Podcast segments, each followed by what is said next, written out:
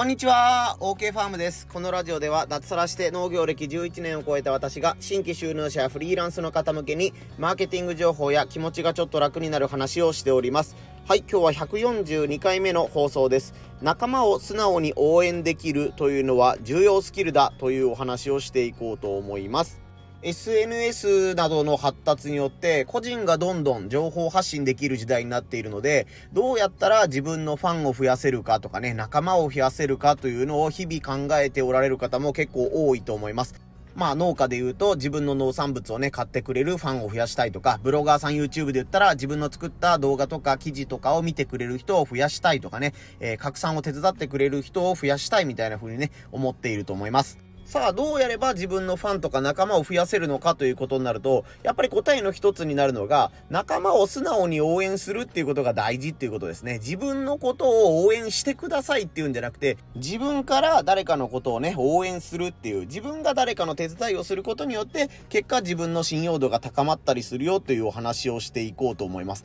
自分自身まだあんまりね、得意ということではないんですけども、少しずつこういう機会を増やしていますという、えー、手でお話をしていこうと思います。今日のポイント3つです。人間自分が一番可愛い。だからこそ仲間のために動ける人は強い。ポイント3、偏方性の原理。この3つでお話をしていこうと思います。はい、ポイント1は人間自分が一番可愛いです。まあこれはもうほとんど説明不要だと思うんですけども、やっぱり人間はね、あの自分のことを最優先に、えー、物事を考えてしまいます。まあ自分を一番に考えることができたからね、今までに人類は、えー、地球上で生き残ることができたというね、考え方もできるので、まあ必ずしもその自分勝手なのが全て悪いというわけではありません。なので、私自身は私のね、思う欲望というか、なんかこうなりたいなとかね、こういうことがあればいいのにという思いはあるし、あなたにもね、自分はこういういい思いがしたいとか、自分はこんな嫌な思いがしたくないからね、このめんどくさいことを誰かに変わってほしいなと思ったりすることもね、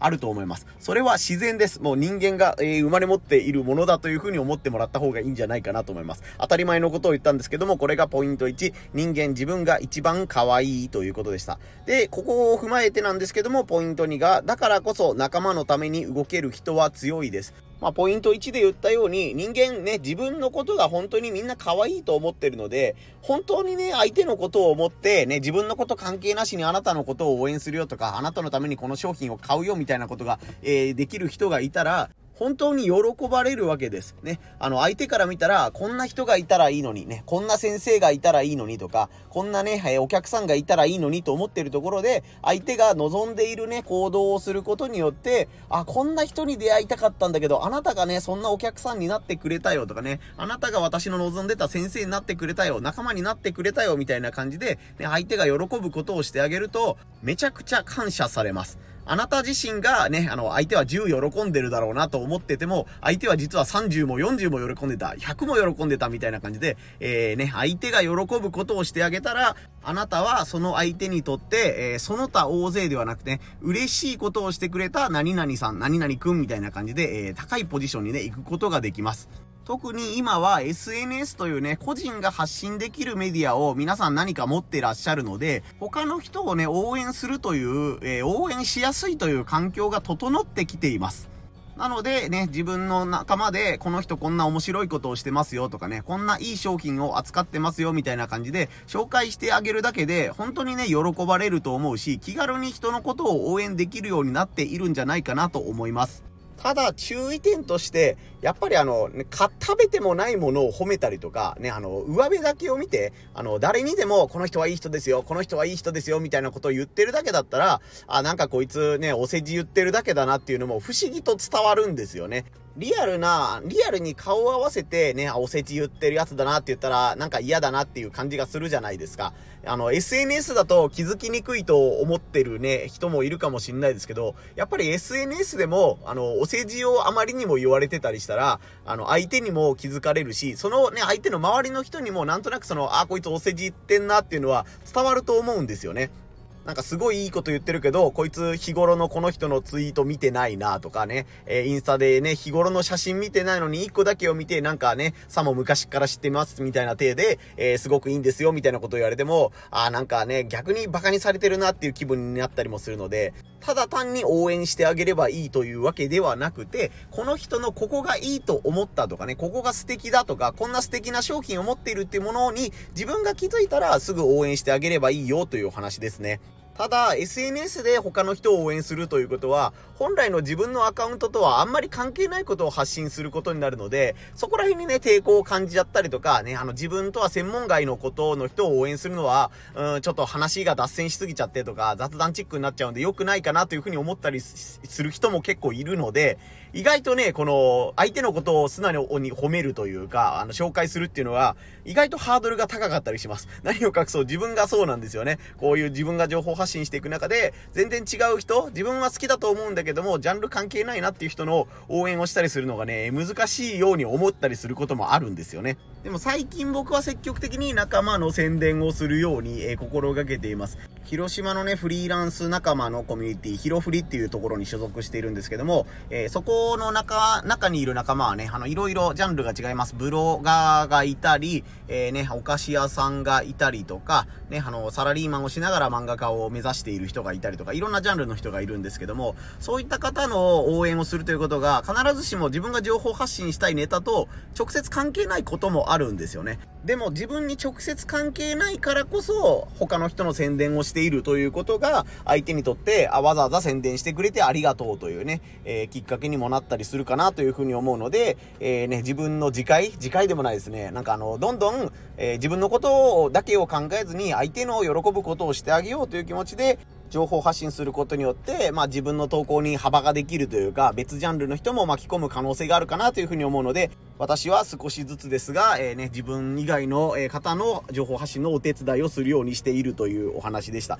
だからあなたもね、あの自分の情報発信をするので結構いっぱいいっぱいかなという時もあると思うんですけども、自分の仲間が面白いことやっているなとかね、新しい商品出しますよみたいなことがあったら、えー、積極的に応援をしてみてください。面白い反応が返ってきますよということでした。これが二つ目のポイント。だからこそ仲間のために動ける人は強いというお話でした。そしてポイント三つ目、偏方性の原理ということについてお話しします。とはいえ、やっぱり人のことを本気で応援するのってね、結構めんどくさいんですよ。ね、その人のことを応援するにはね、その人のことをちゃんと知っておかないといけないし、間違ったことを言っちゃいけないとかいうふうにね、えー、考えると、えー、応援することが、たとえ文章であっても、音声であっても、動画であっても、えー、めんどくさいなというふうに思うことはあると思います。そう思うあなたに、えー、ね、えー、偏方性の原理という、えー、素敵な原理、法則について一つ紹介しておこうと思います。まあ、これは人間嬉しいことをされたらお返しをしたくなりますよというね、お返ししたくなるというね、法則です。で、まあよくある話ですね。田舎で言うと、お隣さんに、えー、何ですかね、夕ご飯がちょっと多めに作っちゃったので、えー、ちょっと持ってきましたっていうことで、お裾分けに行くと、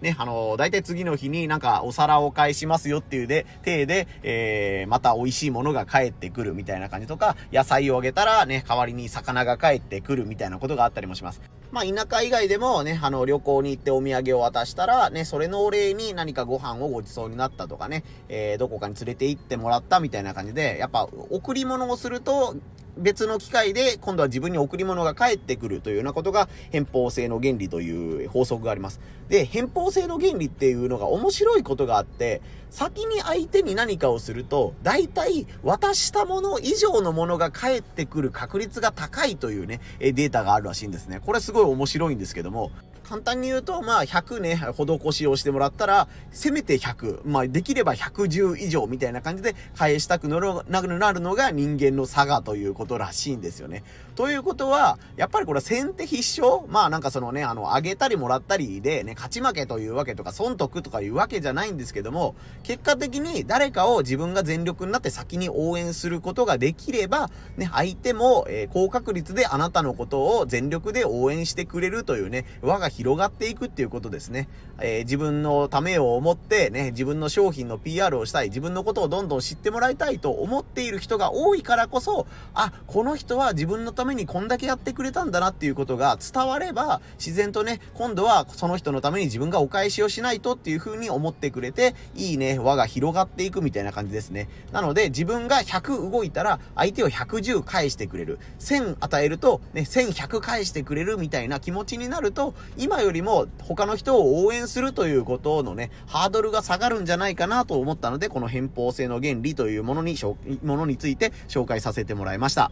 まあ人間なんでね、あの100%相手のことを思って応援っていうのはなかなか難しいと思います。正直なんかね、見返りを期待したりとかね、えー、お返しいいものを待ってるよみたいな感じのね、下心も出たりするかもしれませんけど、まあ、とにかく最初は相手が喜ぶことをね、してあげれば、えー、ね、あの何か自分にもいいことが返ってくるっていうね、下心ありでもいいじゃないですか。とにかく誰かを応援してみましょうっていう話ですね。さっきも言ったんですけども、自分自身も、えー、今まではね、あの自分の情報発信でいっぱいいっぱいというか、ね、な、んか自分のアカウントを汚したくないみたいな、自分の情報発信の中に全然関係ない人の、えー、ね、情報発信を紛れ込ませたくないみたいなイメージがあったんですけども、うん、なんか正直そこまで気にされてないよね、みたいな。えー、多少人間味があってもいいよねっていう風にも少し思ってきているので、えー、自分のね、身近な仲間とか仲のいい人の応援を少しずつね、する機会を増やしていこうかなという風に思っています。まあ自分はあまりね、あの、応援するのが上手じゃないなというふうに自分自身では思っているので、今回は仲間を素直に応援できるというのは重要スキルだということでね、えー、仲間のことをもっと上手にね、応援できる人になりたいなというね、自分への、うん、なんていうんですかね、激励みたいなものも込めて、今回このお話をさせてもらいました。